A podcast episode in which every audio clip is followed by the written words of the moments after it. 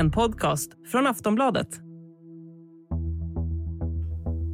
Det svajar på den svenska techmarknaden.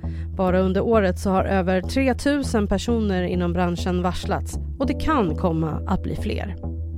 Vi har tidigare här i Daily berättat om hur illa läget är för internationella techbolag som Meta, Twitter och Amazon som sagt upp tusentals anställda världen över. Men den här trenden gäller även den svenska marknaden. Under året så har vi sett hur bolag som Kry, Acast, Klarna och Storytel drar ner på personalen när techmarknaden under 2022 mött ett av sina tuffaste år någonsin. Förutom att personal varslas så kräver nu också investerare att techbolagen inte bara växer utan även börjar bli lönsamma. I början av 2000-talet så sprack IT-bubblan vilket ledde till krascher på alla världens börser. Men en del experter vill i nuläget inte spekulera i om det som händer i techvärlden nu är att jämföra med IT-kraschen för drygt 20 år sedan. Men läget i branschen är skakigt och det ekonomiska läget i världen kommer vara avgörande framöver. Vad händer med techbolagen i Sverige? Hur är stämningen i branschen och vad händer med bolagen framöver? Det här snackar vi om i det här avsnittet av Aftonbladet Daily. Jag heter Jenny Ågren. Och jag har ringt upp Åsa Johansson, reporter på Breakit. Åsa, vad är det som händer i den svenska techbranschen? Ja, vad vi ser nu är att sämre tider slår mot techbolag, både hos mindre företag och verkligen hos giganterna. Och många av de här bolagen har fått sina värderingar verkligen slaktade och det råder vad vi kan kalla för en techfrossa. Och vad beror det här då på? Jo, men förenklat så, så kan vi säga att det är många bolag som behöver dra ner på sina kostnader just nu och de har behövt göra det sedan några månader tillbaka också. Vi ser att vi är på väg in i en lågkonjunktur, räntan drar iväg och pengar blir dyrare.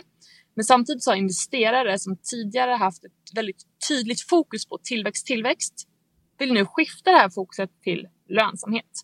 Och det gör i sin tur att många bolag som har, har verkligen kört på och kunnat växa med hjälp av riskkapital, vilket är ganska vanligt bland techbolag i startgroparna, de får svårare att plocka in pengar just för att ja, men investerare de håller lite hårdare i sina pengar. Och då i det här läget så behöver många bolag skära ner på kostnaderna, vilket leder till att personal varslas eller sägs upp.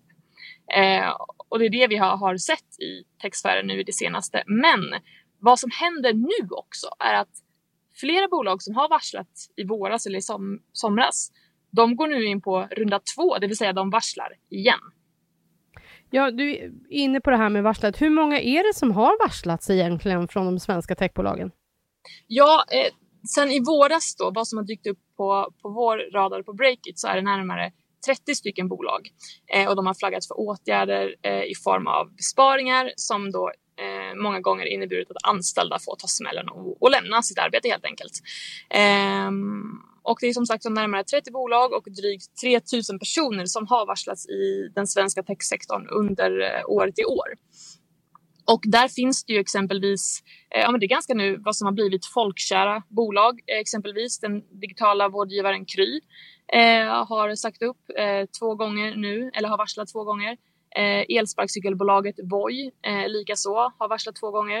Eh, men så finns det ju en rad andra bolag också. Eh, Klarna varslade i våras. Vi har, eh, som då är en, en, ja, ett fintechbolag. Sen finns det e-handlare och klädbolag som är Naked Boost. Vi har eh, poddbolaget Acast, försäkringsmannen Hedvig, vi har Stronger, vi har Juni. Så det är verkligen många bolag i olika branscher. Det är, det är inom, om, inom tech mer eller mindre, men det är också alltifrån ja, e-handel till podd till fintech. Jag tänker också på, du pratar här om investerare som vill liksom att eh, de här bolagen nu ska bli lönsamma. Hur är det med till exempel Spotify? Kan ett sådant bolag bli lönsamt? Ja, eh, absolut, även om, om det tar lite tid eh, i just det här fallet.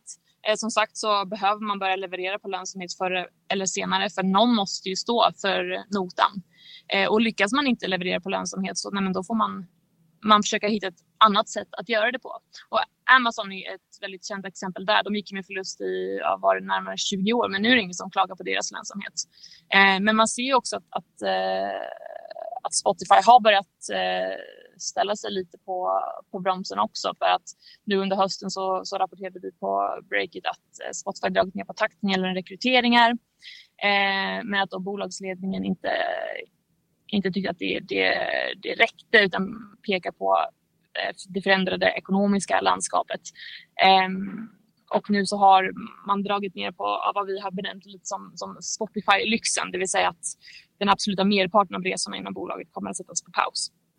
Men då undrar jag så här, hur mycket, hur liksom är stämningen i eh, den här eh, branschen? Hur mycket arbetslösa finns det? Det måste finnas massor då?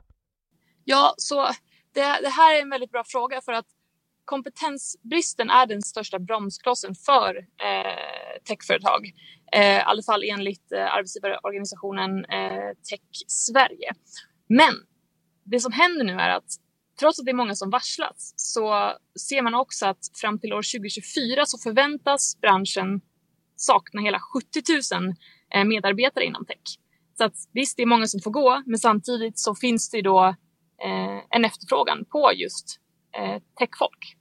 Aftonbladet Daily är snart tillbaka.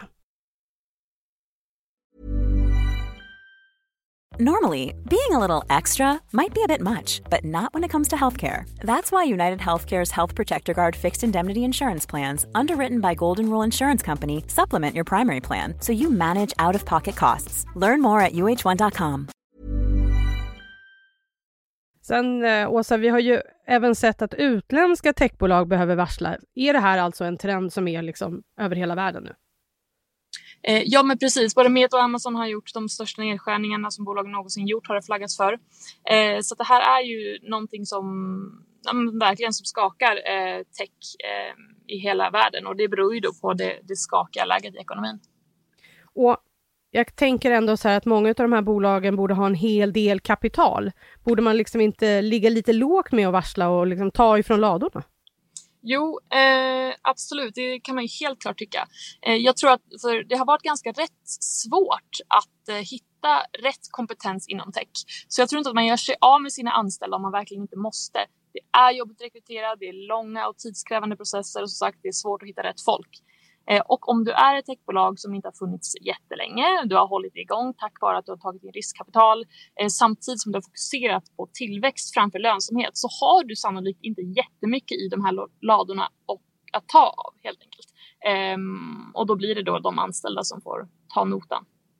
Och sen, sen är det ju så, vi vet ju att det gick otroligt bra för många av de här bolagen under just pandemin, när eh, vi som satt hemma liksom verkligen eftersökte deras eh, tjänster. Ledde det här på något sätt liksom till att de här bolagen fick hybris? Ja, men det är lite hybris eh, kanske de fick. Eh, men samtidigt så har ju röda mattan varit utrullad för just tillväxt, så varför skulle de inte köra på? Eh, och som du säger, att under pandemin så verkade det som att nej men nu, nu får vi hålla oss hemma länge, både på arbetstid och eh, på fritiden. Och investera hällde ju verkligen ner mängder med pengar i allt vad, vad som var techrelaterat och tech blev ännu viktigare för vår vardag. Den här techvärlden nu då, som vi känner den, Sverige har ju många techbolag, kommer den förändras i och med det som sker just nu? Alltså sannolikt så är det ganska, jag vill inte säga många bolag, men en del bolag kommer att stryka med. Men de som kan anpassa sig till det nya ekonomiska läget eh, och har en affärsmodell som, som funkar, de kommer ju ta sig igenom den här stormen. Eh, så huruvida techvärlden kommer att förändras, det får vi nog se.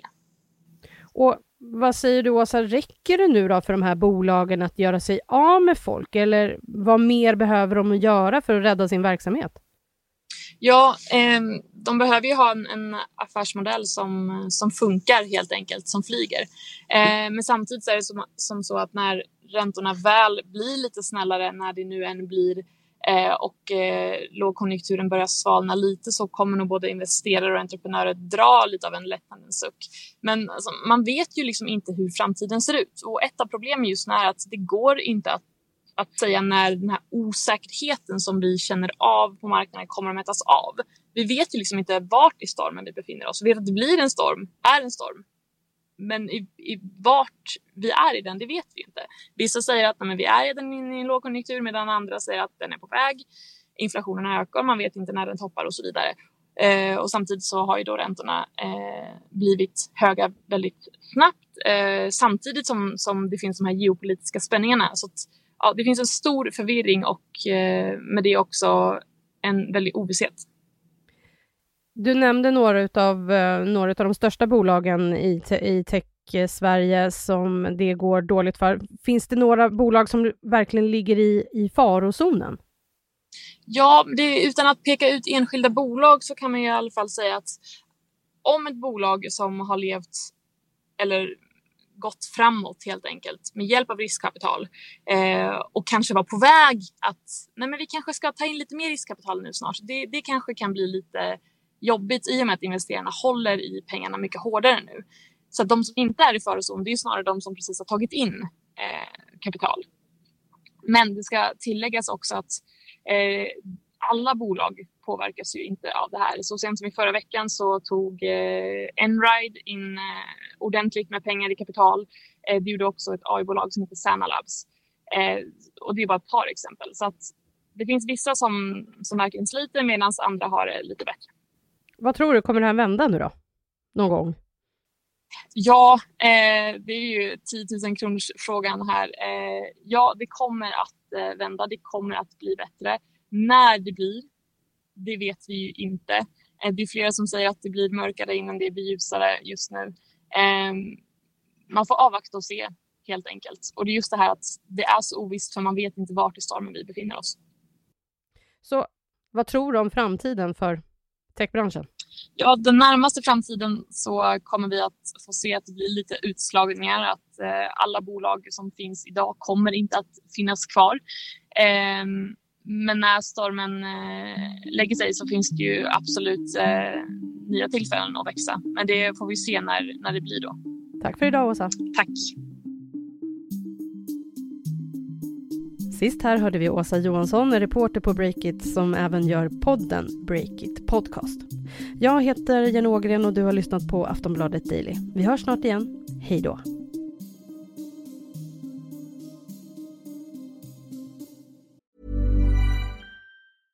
Flexibility is great. That's why there's yoga. Flexibility for your insurance coverage is great too. That's why there's United Healthcare Insurance Plans. Underwritten by Golden Rule Insurance Company, United Healthcare Insurance Plans offer flexible, budget friendly coverage for medical, vision, dental, and more. One of these plans may be right for you if you're, say, between jobs, coming off your parents' plan, turning a side hustle into a full hustle, or even missed open enrollment. Want more flexibility? Find out more about United Healthcare Insurance Plans at uh1.com. Du har lyssnat på en podcast från Aftonbladet. Ansvarig utgivare är Lena K Samuelsson.